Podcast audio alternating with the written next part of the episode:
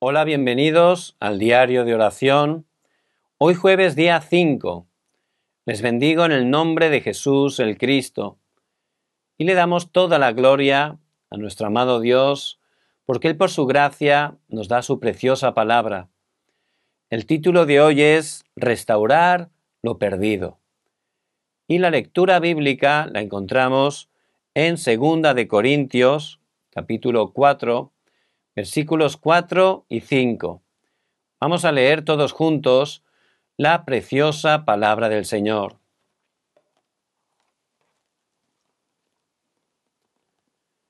En los cuales el Dios de este siglo cegó el entendimiento de los incrédulos, para que no les resplandezca la luz del Evangelio de la gloria de Cristo, el cual es la imagen de Dios porque no nos predicamos a nosotros mismos, sino a Jesucristo como Señor, y a nosotros como vuestros siervos por amor de Jesús.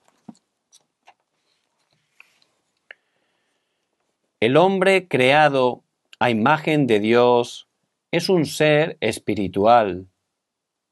Cuando el Hijo de Dios, que ha recibido la salvación, disfruta las bendiciones del trono celestial, entonces las estrategias de Satanás y la cultura de este mundo serán derrumbadas. Cuando restauramos las bendiciones del trono celestial, entonces descubrimos nuestros talentos y, como los siete remanentes de la Biblia, recibiremos las respuestas absolutas que salvan la época. ¿Qué contenido debemos restaurar y disfrutar primero? Primer punto, la identidad y autoridad. Es muy importante que nosotros, como hijos de Dios salvos, estemos grabados con el Evangelio.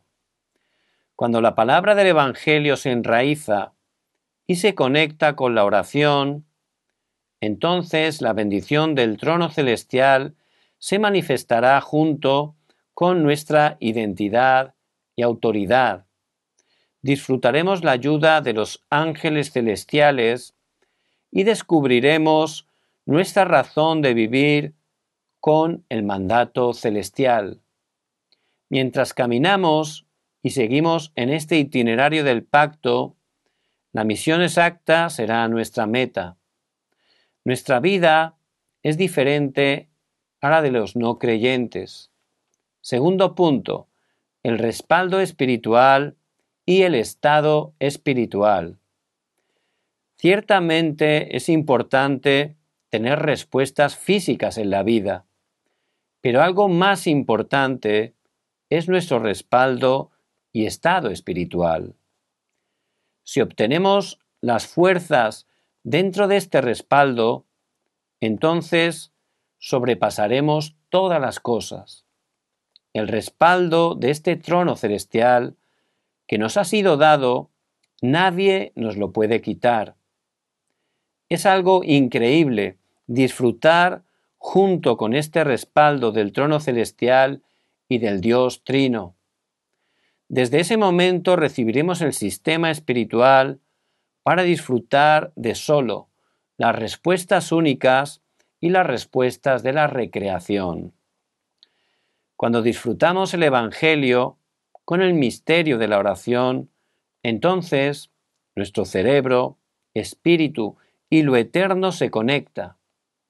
Cuando nos concentramos ante el Dios Trino y el respaldo del trono celestial, entonces recibiremos las respuestas para salvar la época donde estemos junto con nuestra identidad y potestad.